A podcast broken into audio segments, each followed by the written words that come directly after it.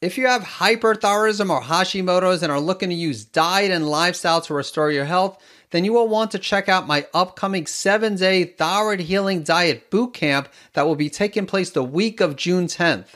For more information, visit thyroidbootcamp2024.com.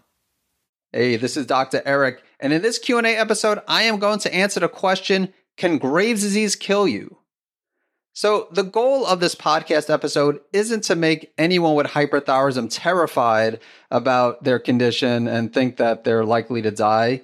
But at the same time, I want to make you aware of the potential risks of unmanaged Graves' disease. So, I'll say right off the bat that I've been working with people with Graves' disease and other hyperthyroid conditions for over a decade now. And many of those people have managed their symptoms naturally, have avoided the methimazole, the propranolol, the anti-thyroid medication, the beta blockers. And so natural treatment solutions can be very safe, but as I mentioned, you want to take hyperthyroidism seriously.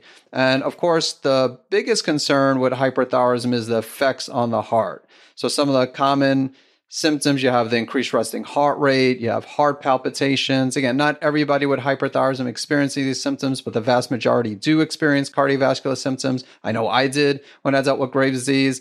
I was losing weight and had increased appetite. But really, the first alarming sign in my case was the increase in resting heart rate that I found when I was walking in a Sam's Club and took my blood pressure. And many of you know the story. My blood pressure was normal, but my resting heart rate was elevated.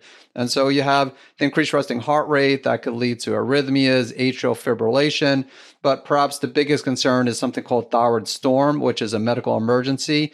And I'm not going to get into great detail when it comes to thyroid storm here, as I do have another episode entitled "What is a thyroid storm?" So that was also a Q&A episode. And just to make it easier to navigate to that episode, I created a link, savemythyroid.com forward slash thyroid storm. So if you want to learn more about a thyroid storm, you could visit that website, visit that link that I just gave.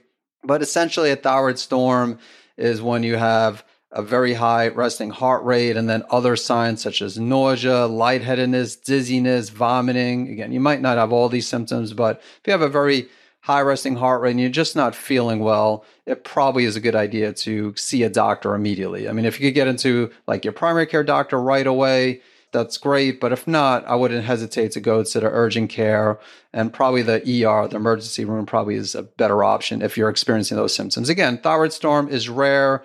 And same thing when it comes to dying from Graves' disease, even rarer, but it does happen. So I just, that's the goal of this episode, not to scare people, because again, I want people to have the opposite perception when it comes to natural treatments that they are safe.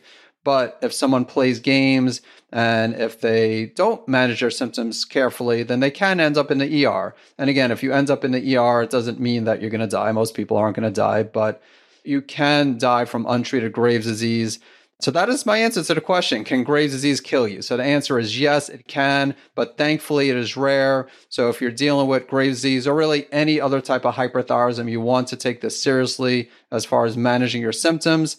So as usual, I hope you found this Q&A episode to be valuable and I look forward to catching you in the next episode. Thank you for listening to the Save My Thyroid podcast. If you haven't done so already, make sure you hit subscribe to stay up to date on the latest thyroid health related topics. And to get your free thyroid and immune health restoration action points checklist, visit SaveMyThyroidChecklist.com. Thanks so much for tuning in.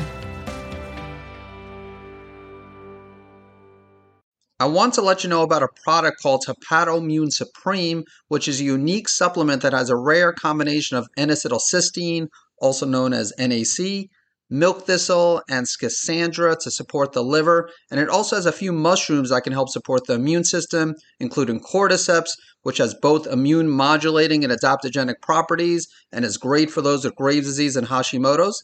To learn more about Hepatoimmune Supreme, visit SaveMyThyroid.com forward slash liver support.